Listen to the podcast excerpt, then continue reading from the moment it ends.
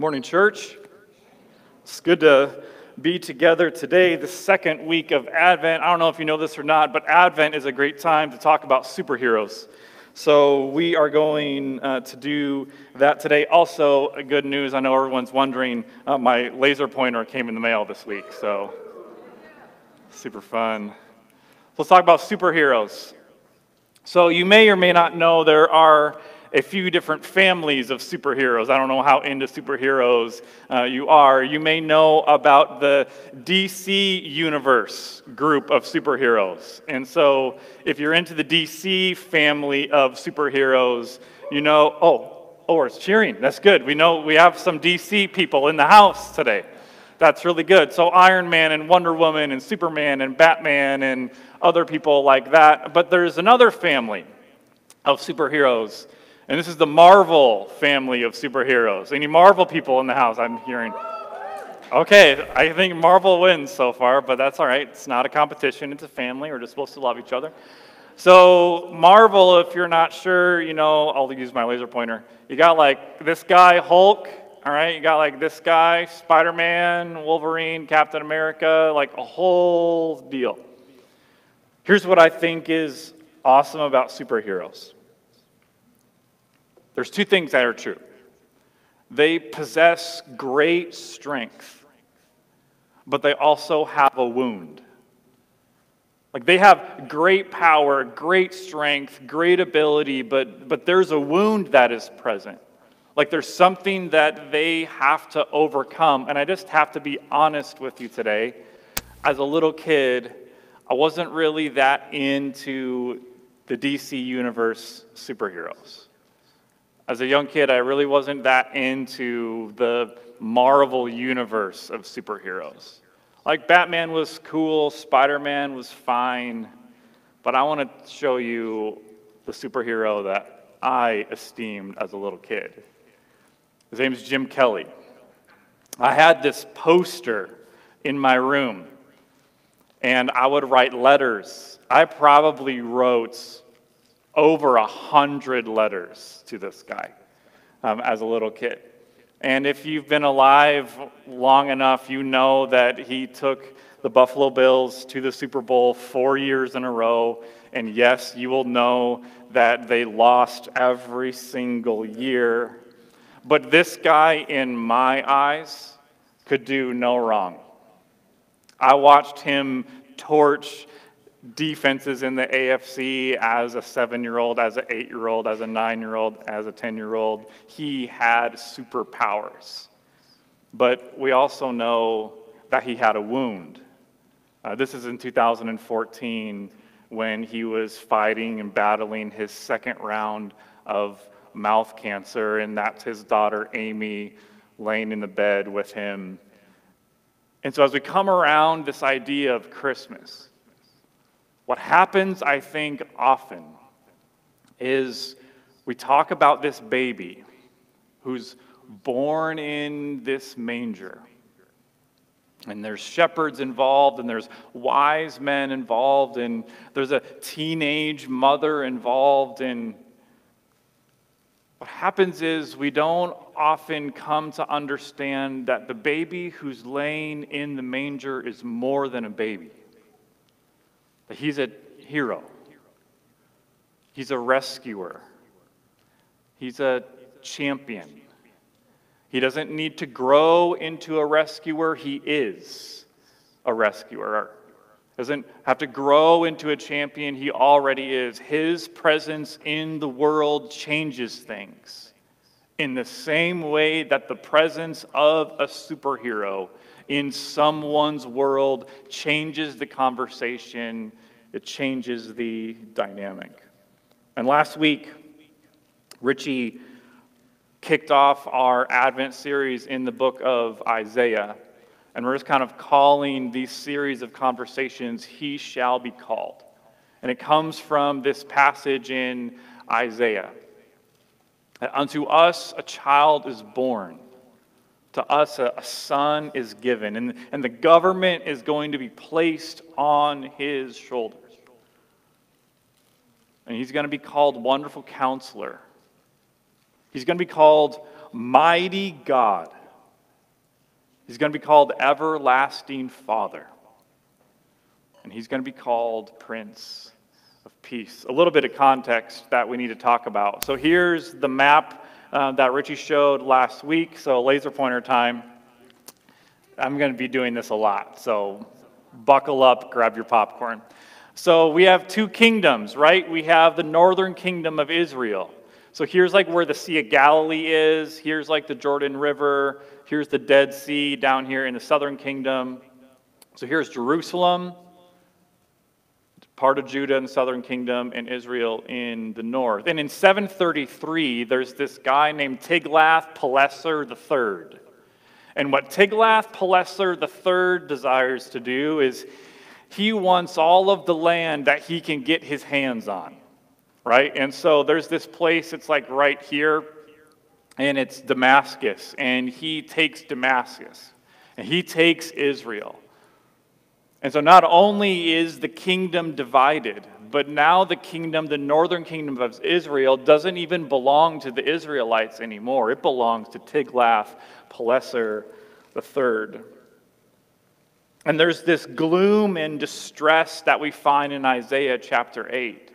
And there's this gloom and distress comes because of the Israelites' disobedience to God. Like there, there's consequences for walking outside of God's will, his intention, his heart, and his love for his people. And, and they desire to kind of do their own thing, to walk in their own way, to, to worship their own gods. And as a result, God allows Tiglath-Pileser III in his pride in his power to come and conquer the land. But there's always a turn with God. And God will turn their humiliation into glory. And He turns their humiliation, their, their grief, their defeat into glory by sending His very Son. But then in 1 Kings chapter 12, a little bit more context, the northern tribes, these tribes up here, they reject the, the king that God has brought to them. It's the grandson of David. And if you're a Bible trivia person, his name is Rehoboam. And his grandfather was King David. And they reject him. They say, No, we don't, we don't want the king that you have brought to us that's in your line. So there's David, and then there's his son Solomon, and then Solomon has a son. And this is Rehoboam. And they say, No, we don't want him. We, we want Jeroboam. And you're like, Oh, who's Jeroboam? Jeroboam is the son of a servant who used to serve in Solomon's court. But they had a, a fight, they had a breakup. And so Israel's like, no, we don't want the, the king that comes from the house of David. We want something, someone totally detached. And a theme of Israel is that they don't want what God has set in front of them. They want to go find something else and bring it into the Lord's house. This happens over and over and over again. And we can't blame Israel for that. We can't throw stones at Israel for that. We can't shame Israel for that. Why? Because we are Israel.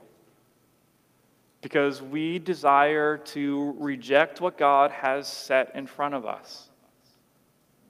Like, this is my heart for you. This is my desire for you. This is my will for you. What happens with us? We find ourselves going outside of that and taking something outside of the house of God and placing it within the house of God. But something amazing happens. Even though they reject Rehoboam in favor of Jeroboam, salvation will come from the very one that they rejected. The house of David, they rejected that family.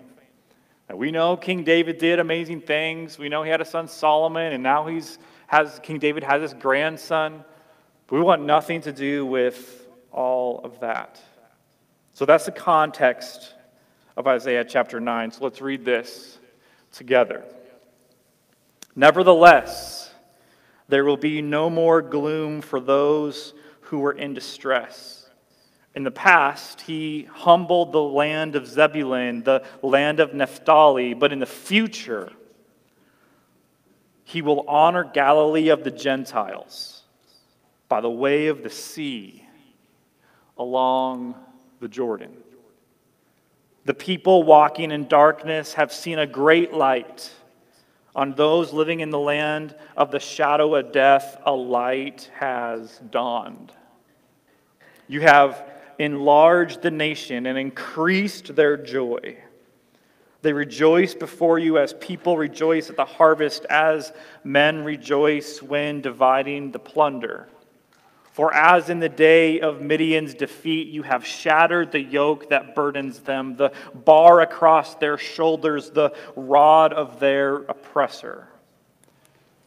Every warrior's boot used in battle and every garment rolled in blood will be destined for burning, will be fuel for the fire. Here's the Christmas card part.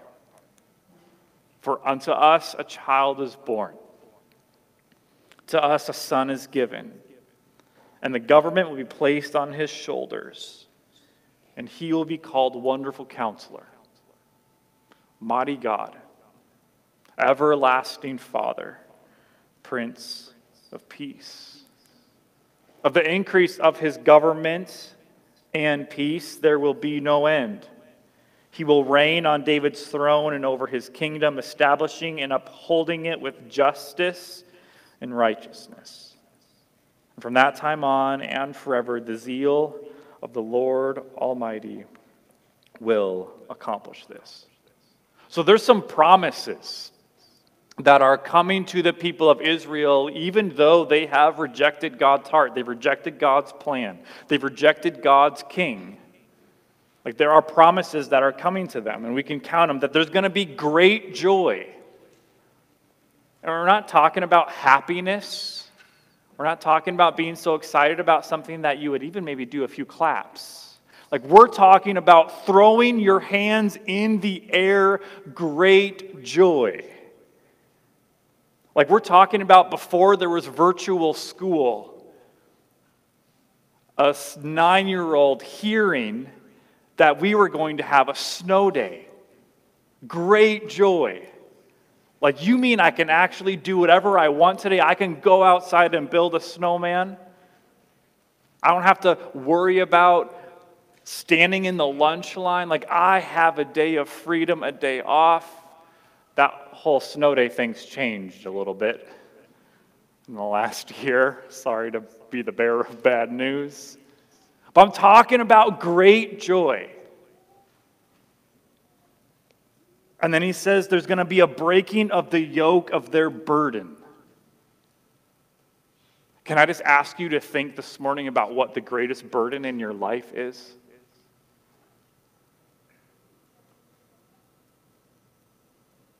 And can I ask you to imagine what it might feel like to be able to feel that burden being lifted off of your shoulders?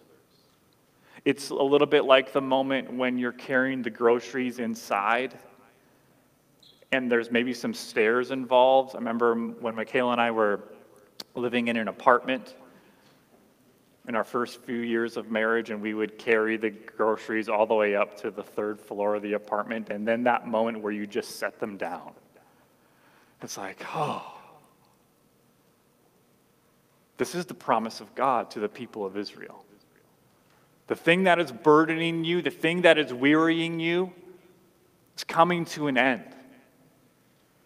And then there's more promises that the rod of the oppressor is going to be broken. This is a powerful image. There's, a, there's an oppressor, and he has a rod that he uses against the people of Israel.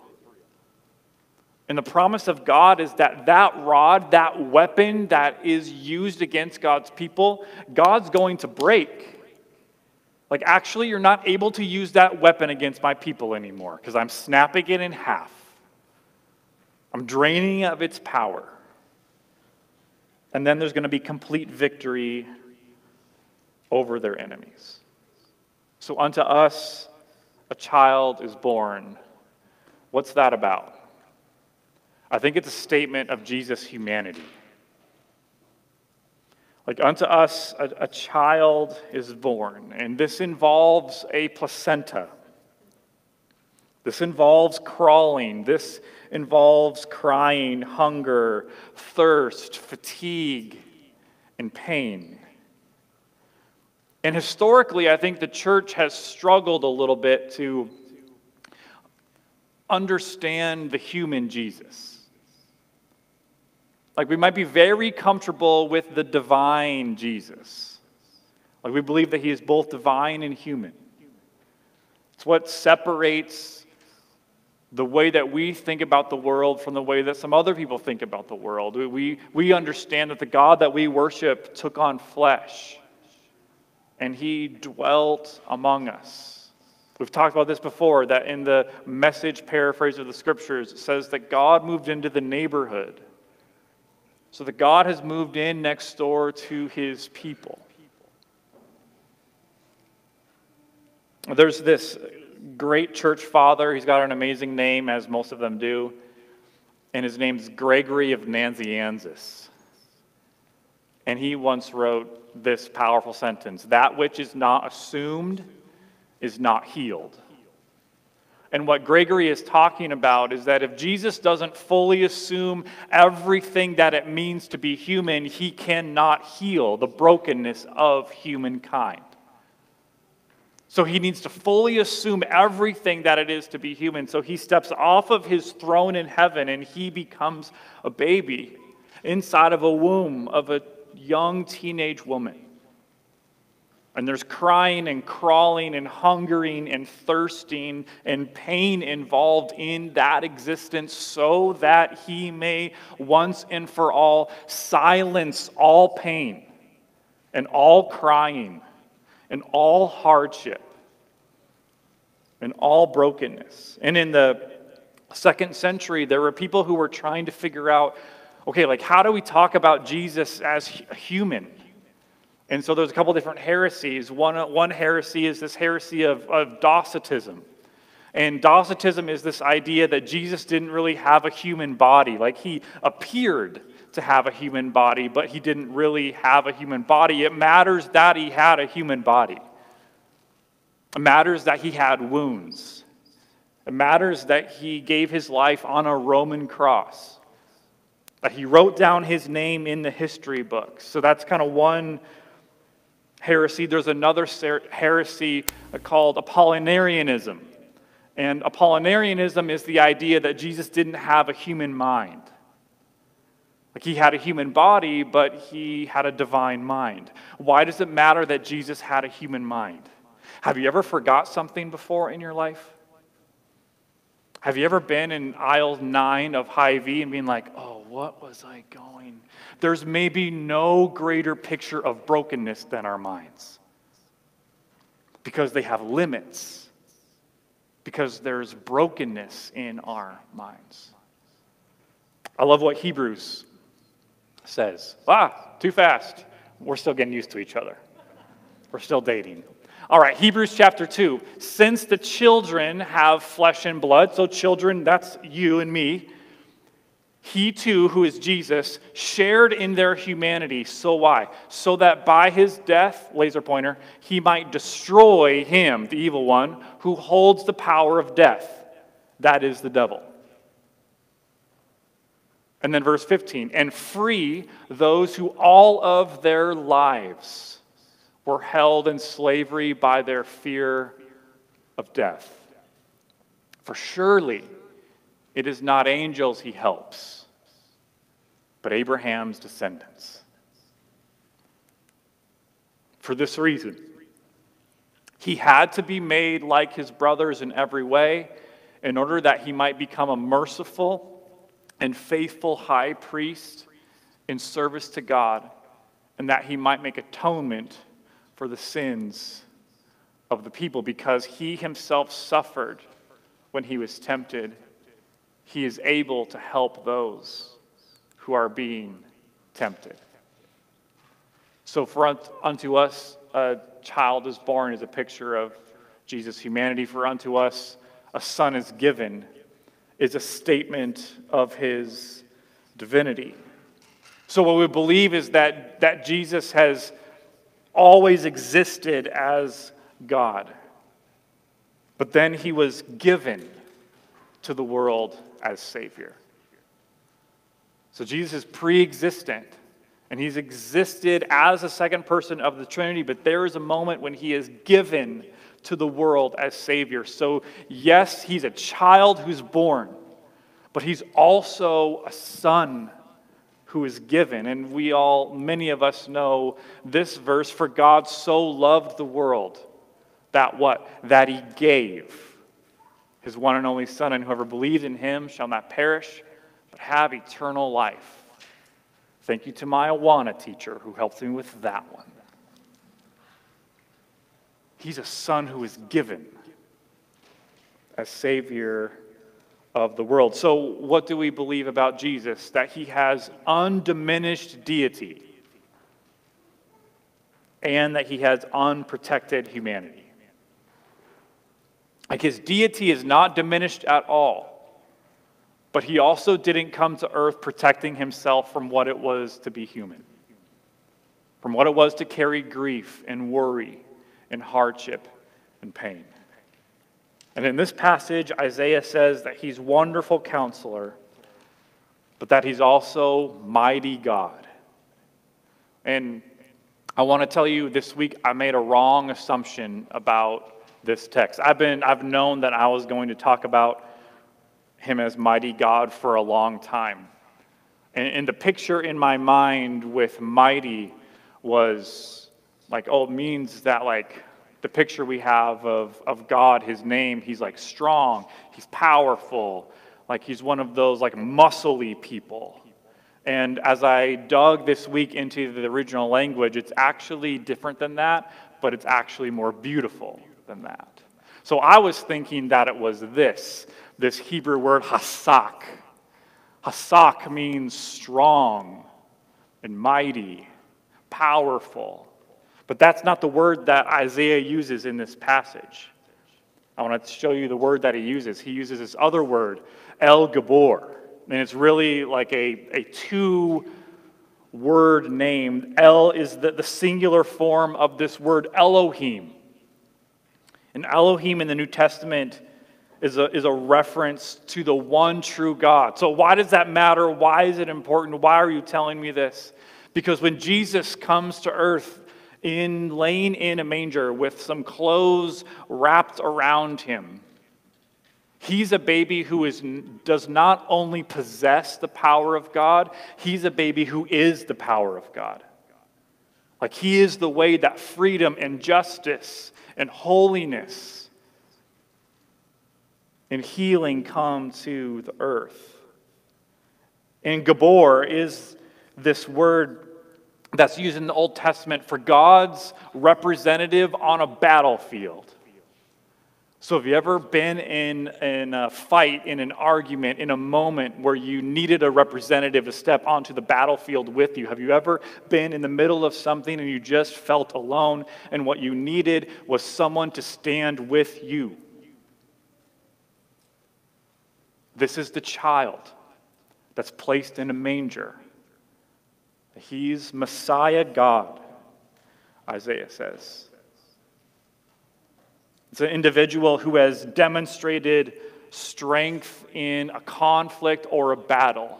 So it's not just someone who is strong and who is mighty, not just someone who possesses strength, but someone who has a track record of using strength for the benefit of one who needs it. Isn't that more beautiful than Hasak?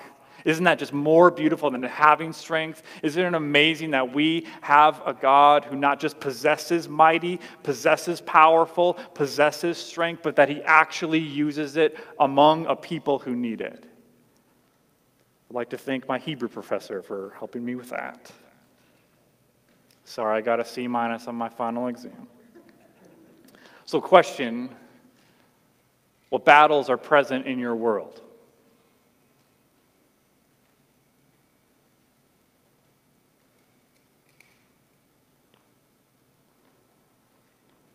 There's lots of ways we can battle.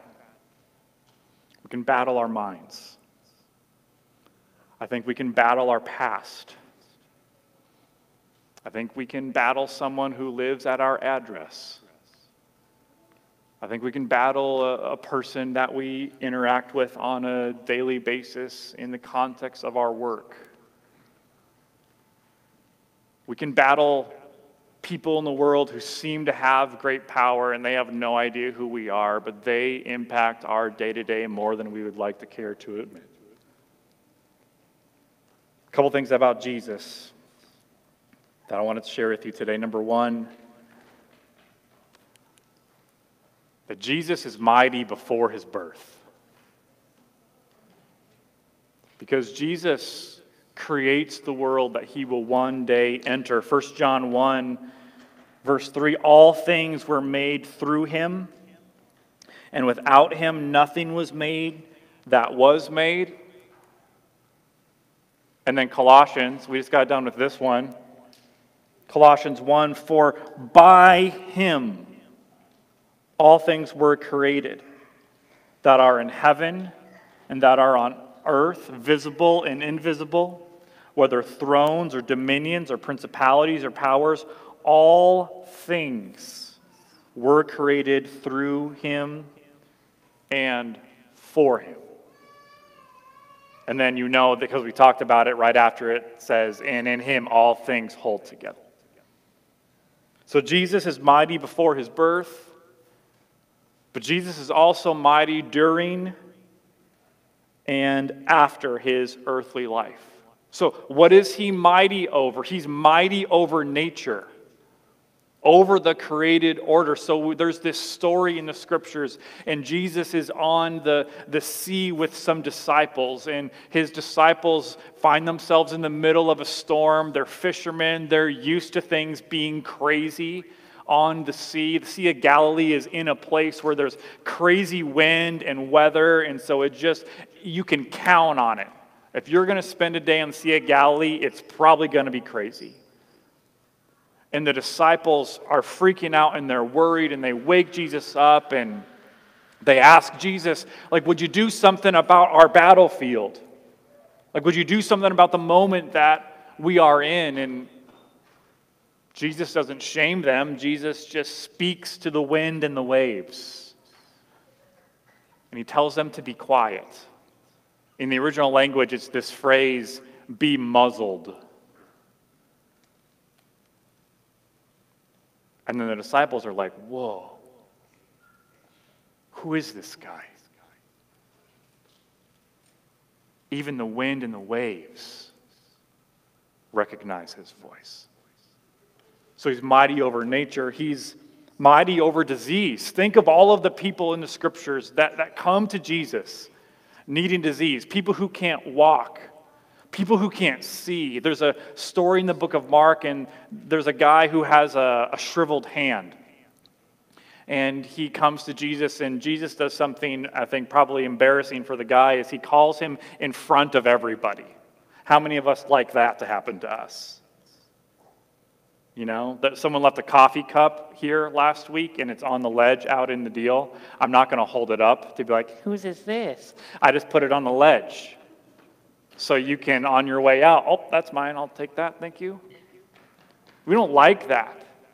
But Jesus calls this man to the front and heals him as a way to say, This moment is not about you. This moment is about me. This moment is not what has happened to you or what you are able to do. This moment is about how I am Messiah God. I'm king over the universe, I'm mighty over disease. And can I just tell the room today that, that in the end, everyone's getting healed? And of course, not everybody has been healed. Of course, there are people that we have prayed for, that we have desired for healing to find their bodies, but it just has not happened that way. We all have stories today of that happening, but we can stand in the hope and in the confidence and in the truth that because Jesus is healer, he will not leave anyone unhealed. Although that might not be happening today. He's mighty over demons. So we've got a story in the New Testament uh, about a guy who wasn't even allowed to live inside the city. He had to live in the outskirts of the town because they didn't want him around. You know, now there's a lot of people who want to live on the outskirts of the city. Like, give me, I'm going to, I'm going to sign up for a rural land loan because I don't want to deal with city limit stuff. I want my own. But in the ancient world, there was shame connected with that. And he's living on the outskirts and he's being controlled by these supernatural forces, by these demons, and Jesus, with a word, casts them out. He's mighty over sin. So, even in his last moments, in his last breaths, he's hanging on a cross in between two thieves. And there's two guilty people, but three people are dying. And there's a man that turns to Jesus and, in a, in a moment, in a statement of great faith, says, Hey, will you remember me in your coming kingdom? And Jesus turns to him and says, Today I tell you, you'll be with me in paradise, as if to say, I've always remembered you. There hasn't ever been a moment when you've been forgotten.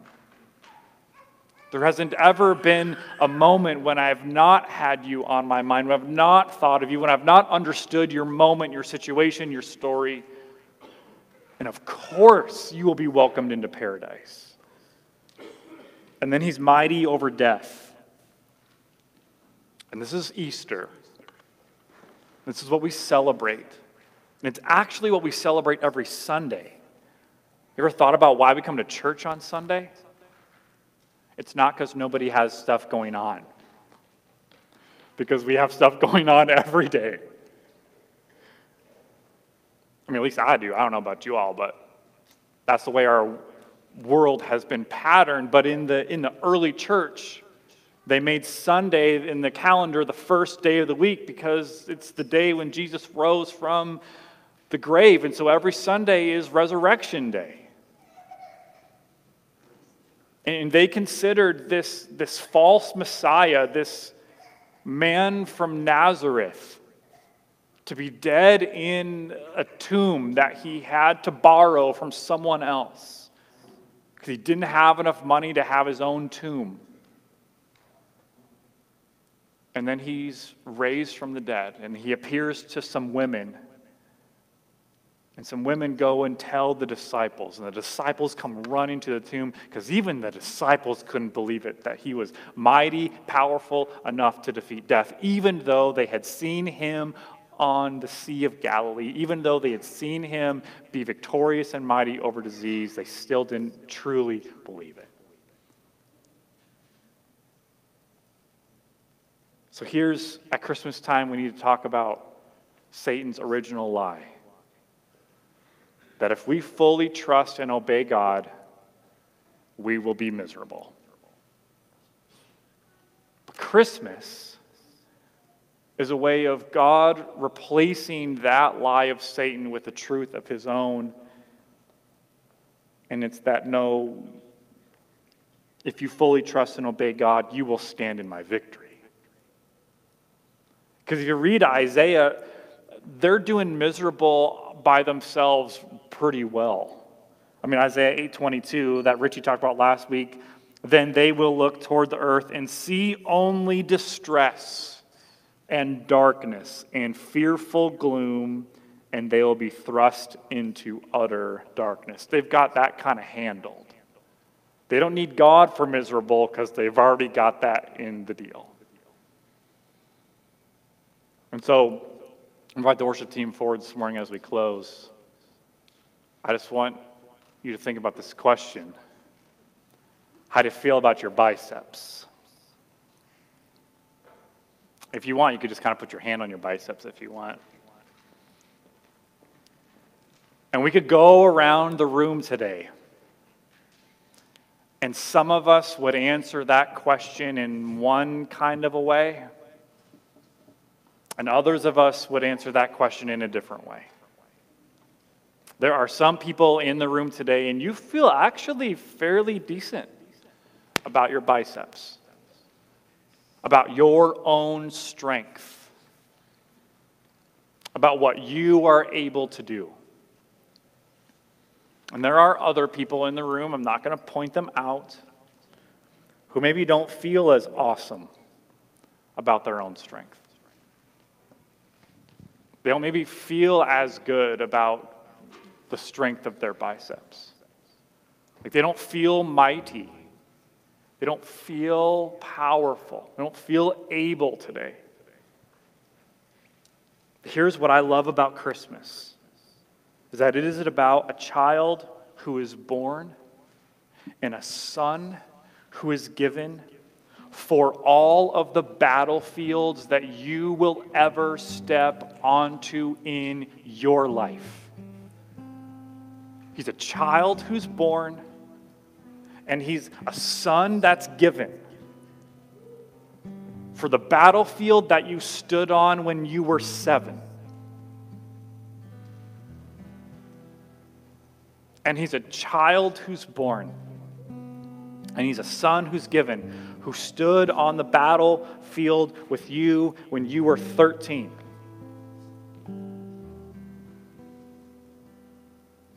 And he's a child who is born, and he's a son that was given who stood with you on the battlefield when you were 20.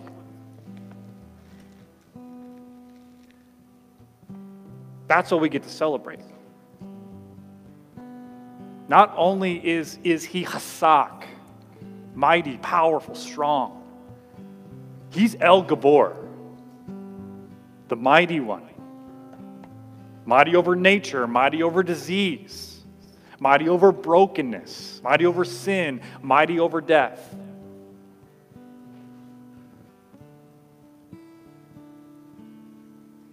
And we have to know that peace with God ultimately is going to cause a sword against darkness. And because peace with God is going to cause a sword against darkness, it's just good news that we have a God who steps into the darkness with us, onto that battlefield with us. And we also know that the first step in a battle is to show up. That has to happen for there to be a battle. You have to show up. It has to be somebody in this corner and somebody in that corner. And what I love about Advent, what I love about Christmas is in Jesus, in the one who is El Gibbor, the mighty one, we have a God who does just that. And he shows up on the battlefield when Israel desperately needed him to. So I don't know what battlefield you find yourself on right now in this moment. I don't know how you feel about the size of your bicep, how mighty, how strong, how powerful you feel. But you need to know that you have a God who is Messiah God,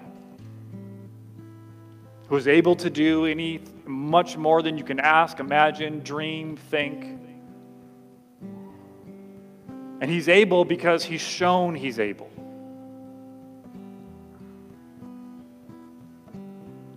He's El Gibbor. Yeah, he's wonderful. Yes, he's counselor. But he's mighty today. And I pray that as you walk through this Christmas season, I want you to see the baby. I want you to see how he's fragile, how he's new, how he's human. But I also want you to see how he's hero, how he's warrior and how he's able. Will you pray with me?